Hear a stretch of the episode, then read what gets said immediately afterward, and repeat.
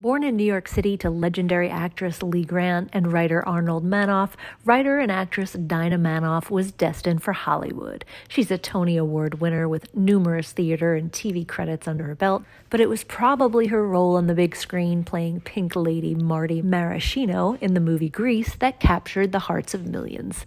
Her latest work is a fabulous fiction book, The Real True Hollywood Story of Jackie Gold, that she recently turned into an audiobook. We caught up with her recently from her home in Seattle to hear all about it.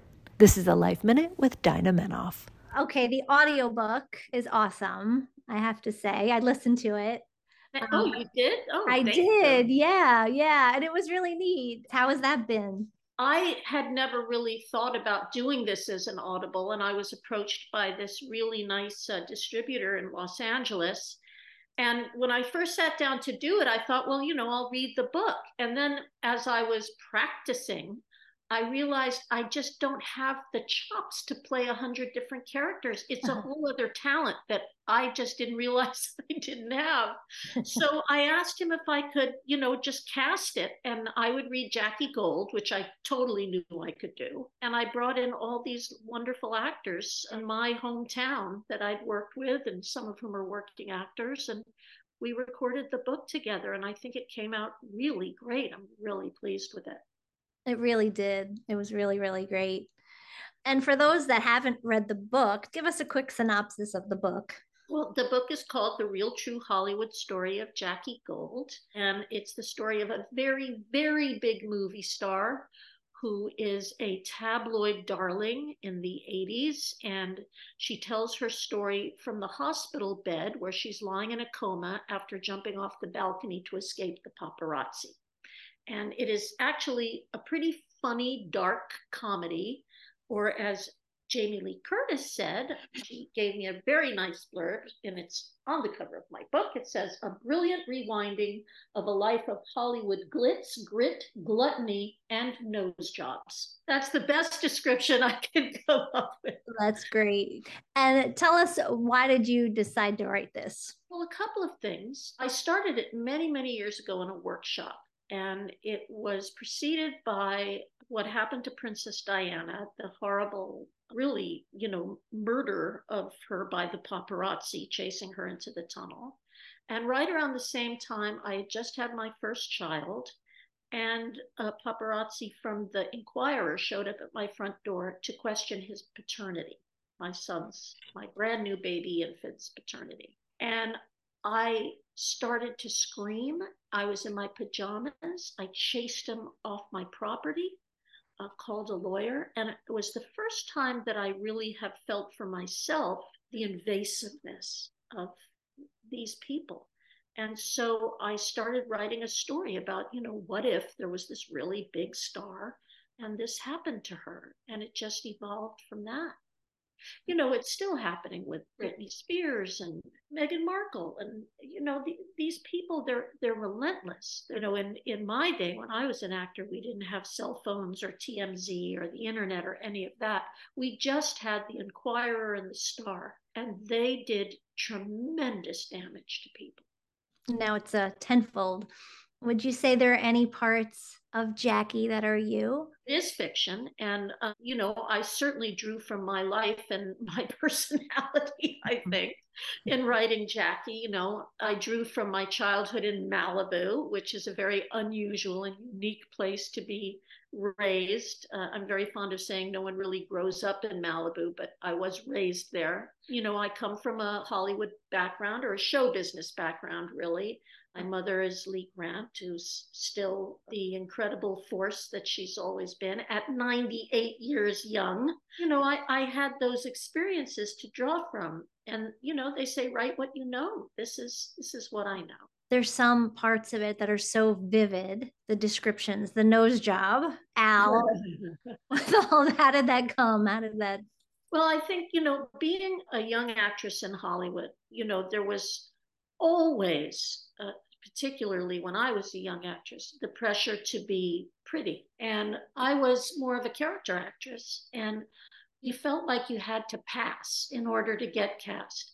You know, that meant doing what you had to do to dye your hair blonde or get a nose job and or starve yourself skinny, all of which I did in order to get cast and to be passable. They didn't want you to look Jewish, which I am. They didn't want you to look ethnic. They wanted a certain Hollywood type. And so I put a lot of that into Jackie, into her story. What about Marilee? Where did she come from? Jackie's mother, Marilee, is nothing like my mother. My mother was a show business mom. I mean, she worked a lot and, you know, she was uh, an incredibly famous and well-respected actress.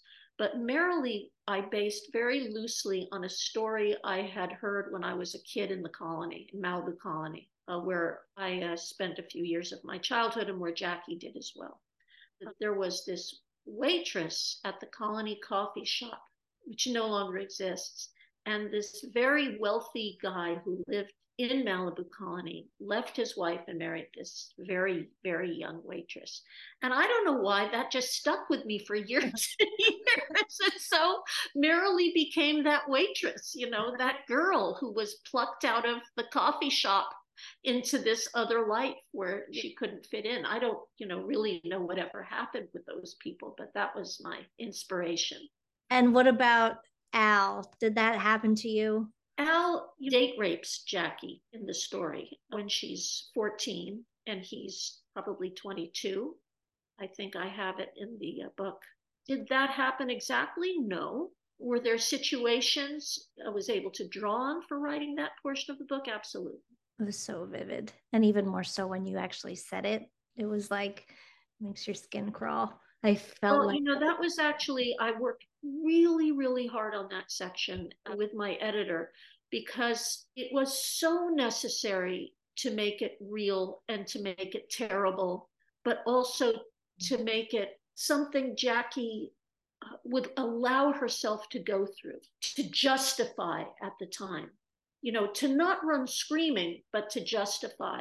And what is it that in your young psyche as a young woman lets you let yourself be in that situation, which I certainly did.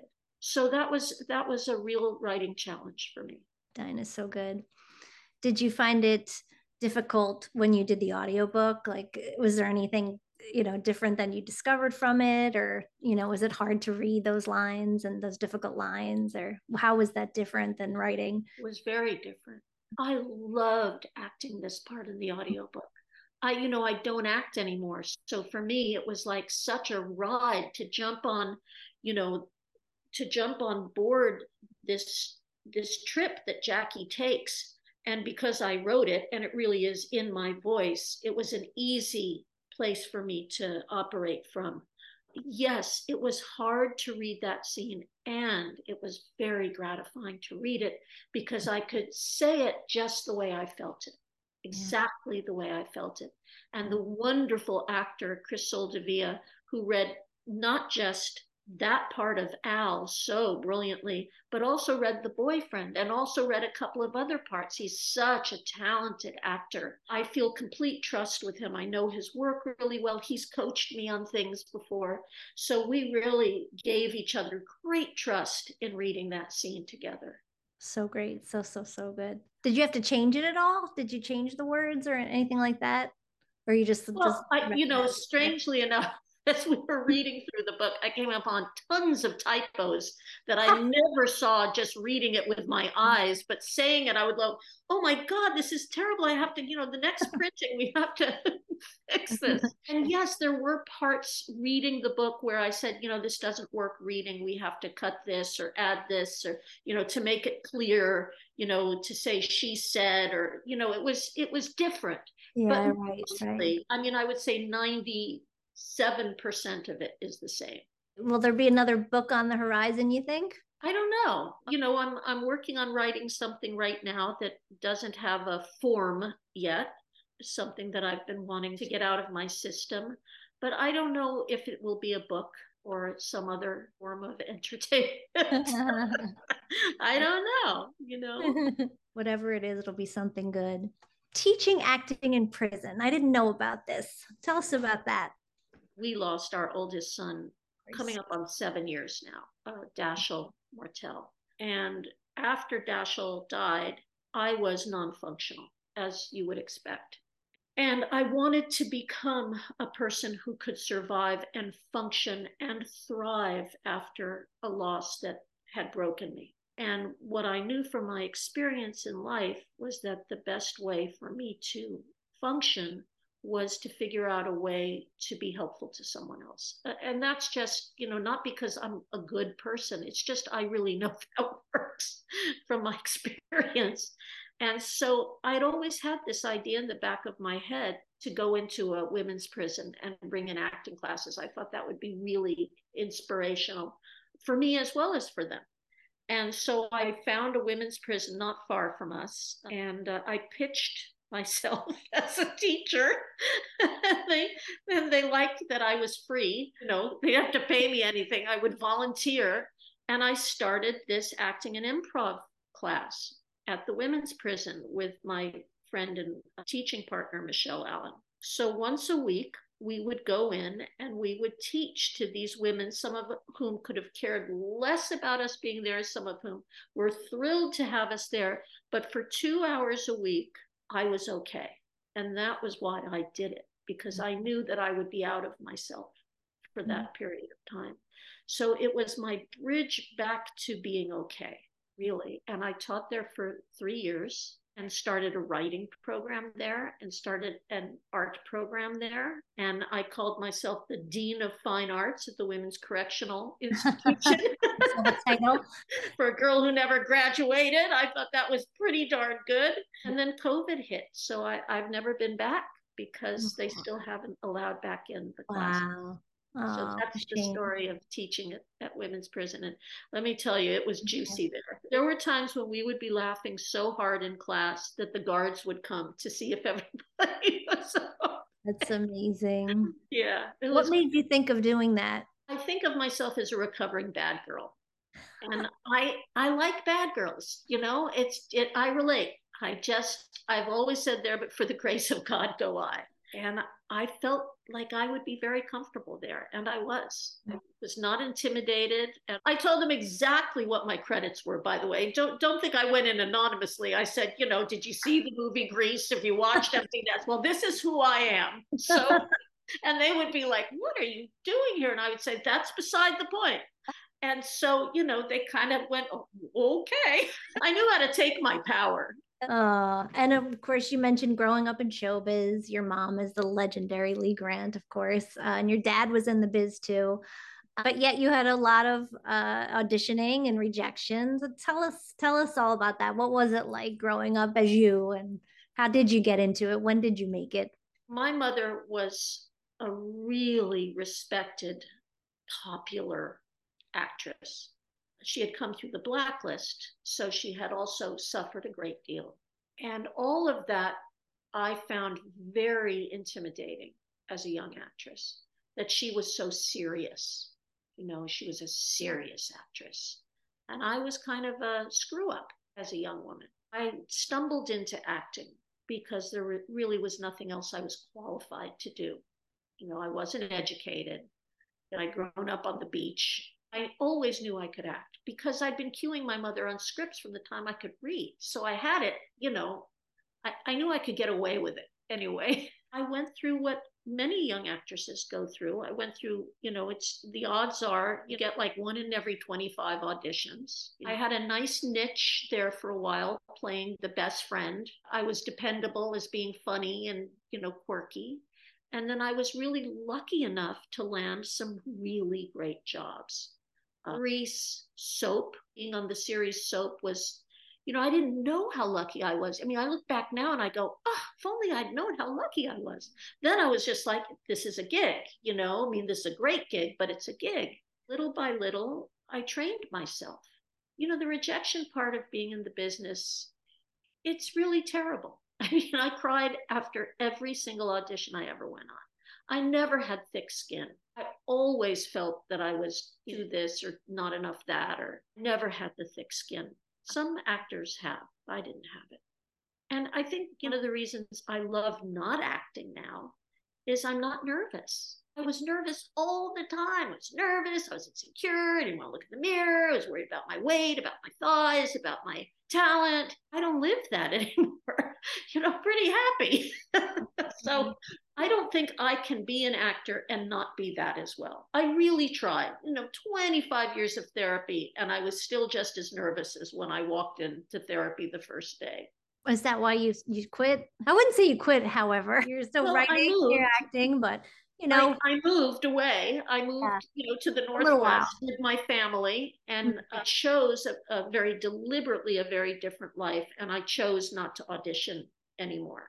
And I was able to, I was lucky I was able to do that, you know, because my husband was still working, and, you know, I had put my money away, and I was able to walk away on my own terms. But the fact was, I was like walking away from a lover who really already didn't want you so much anymore. You know, I, he was like, I'm walking away, and him going, yeah, go, go already. The very last audition I went on, and this was what made my decision not to audition anymore. I went on audition for a H B O show, and I walked in. It was a okay part, good, good small part, but good.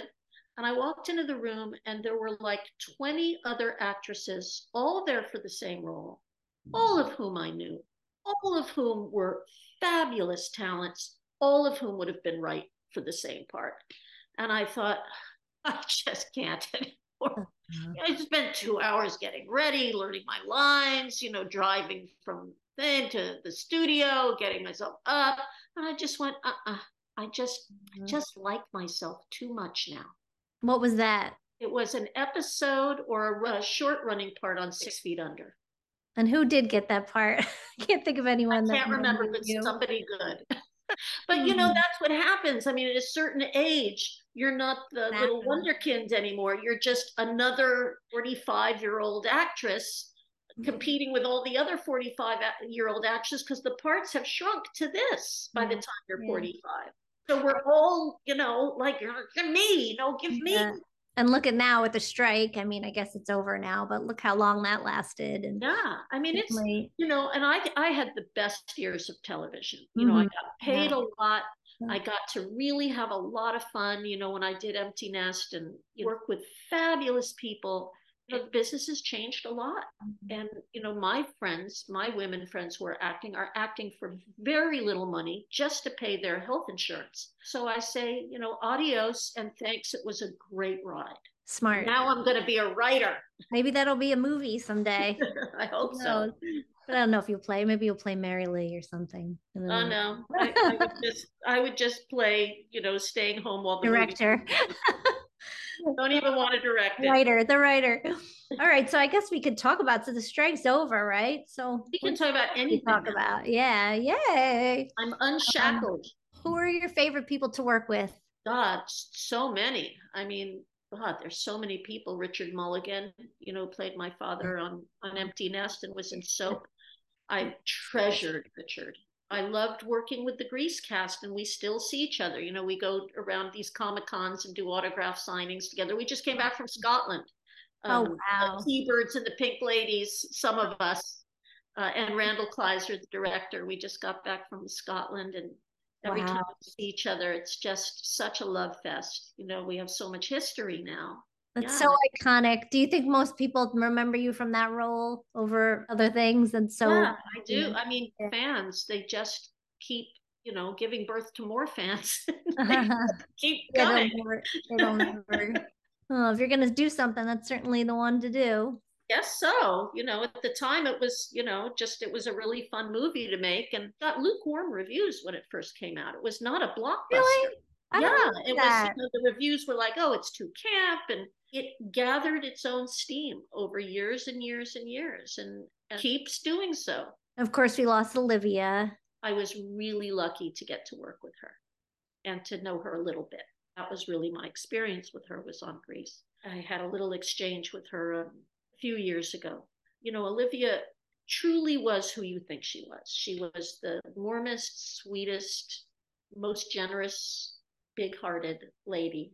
When we did Sandra Dee, that uh, scene in, in Grease, we had so much fun shooting that scene. All of us, the Pink Ladies and Olivia.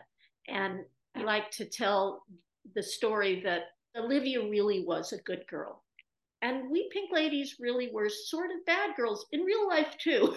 Mm-hmm. You know, I mean, there was an us and them, you know, so getting to act out that scene where we were, you know, torturing her and getting her drunk and singing a mean song about her, you know, it was so much fun. And she was such a good sport.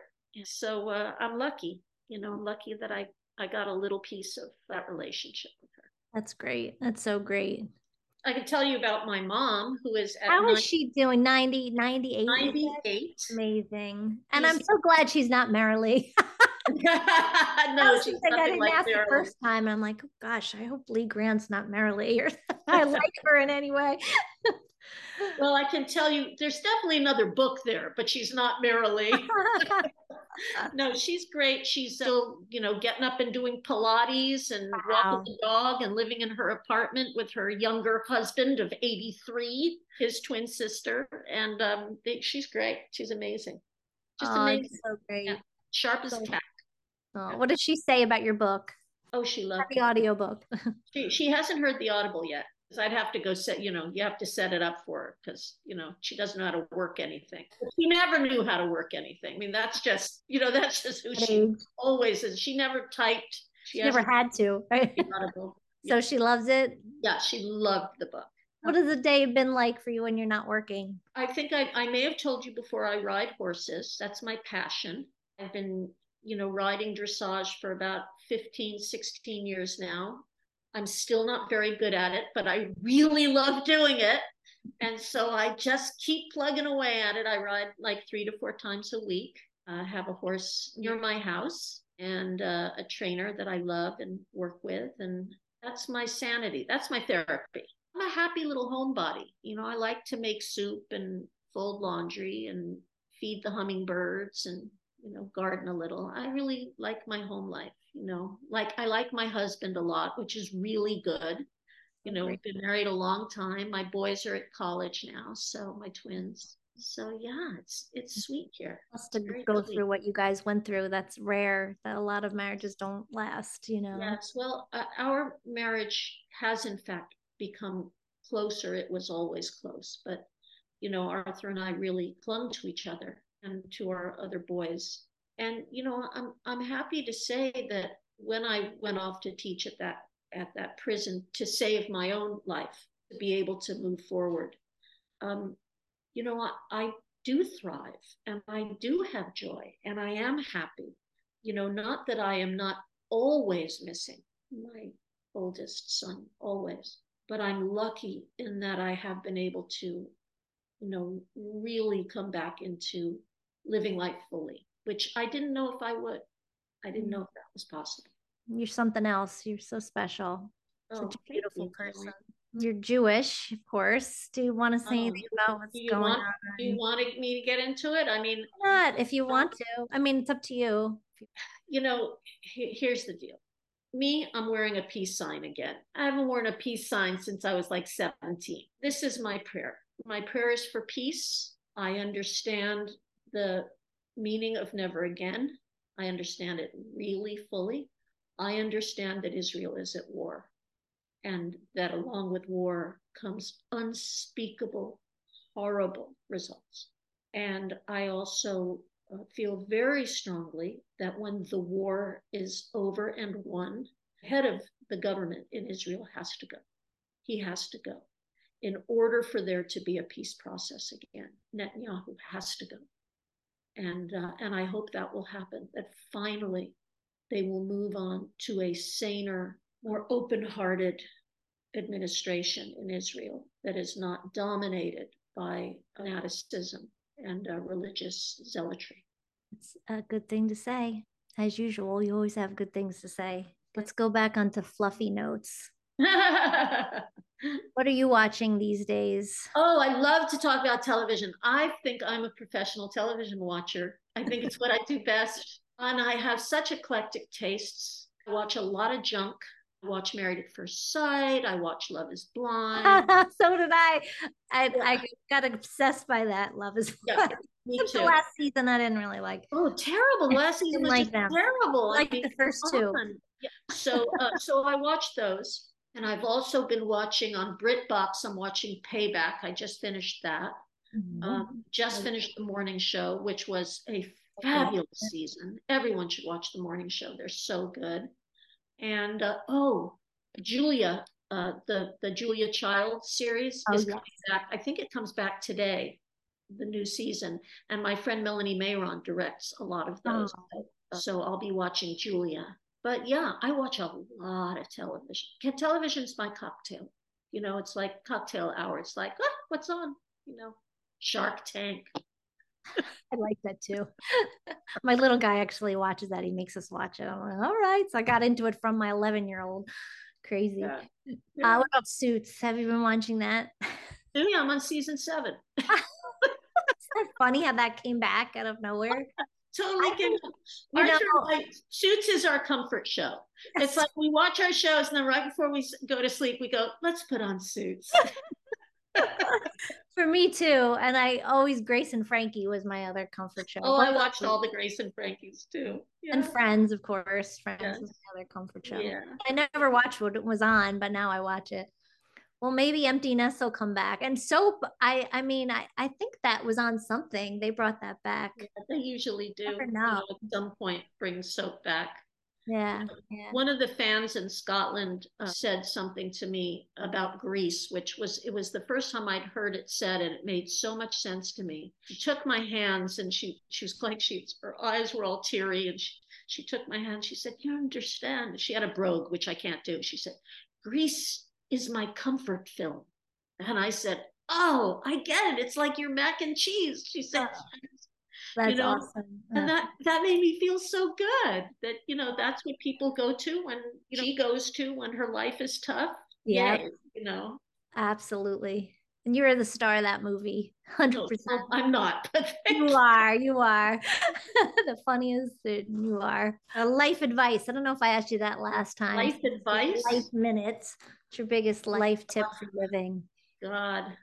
You're so smart. You're so wise. You say I, yeah. don't, have, I don't have life advice. I, I don't. I just, you know, I can tell you that in this period of my life, my mantra is don't stop moving. Keep moving because don't want to get all brittle, you know? Yeah. Keep learning, keep moving.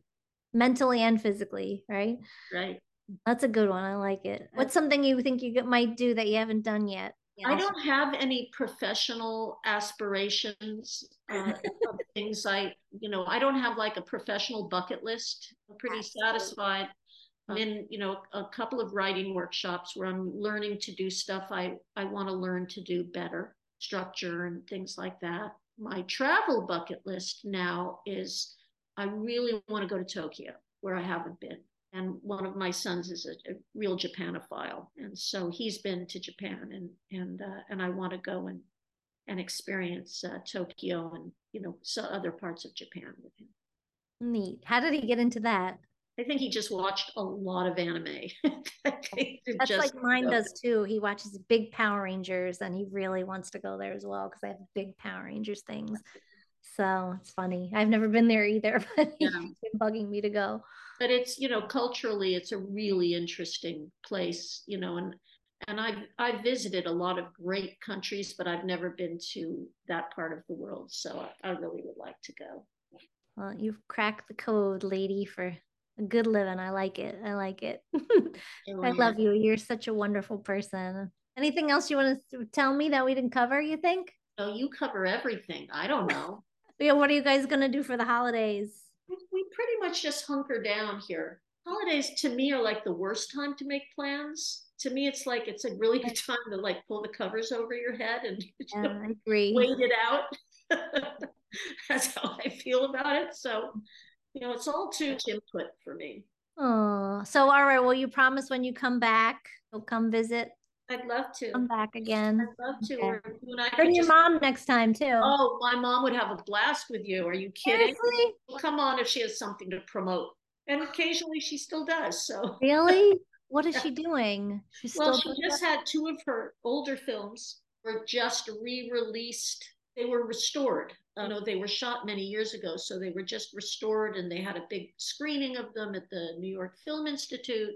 So that was a big deal for her. She went and answered questions. Oh, wow. I didn't even know about that. Yeah. So, you know, she has stuff.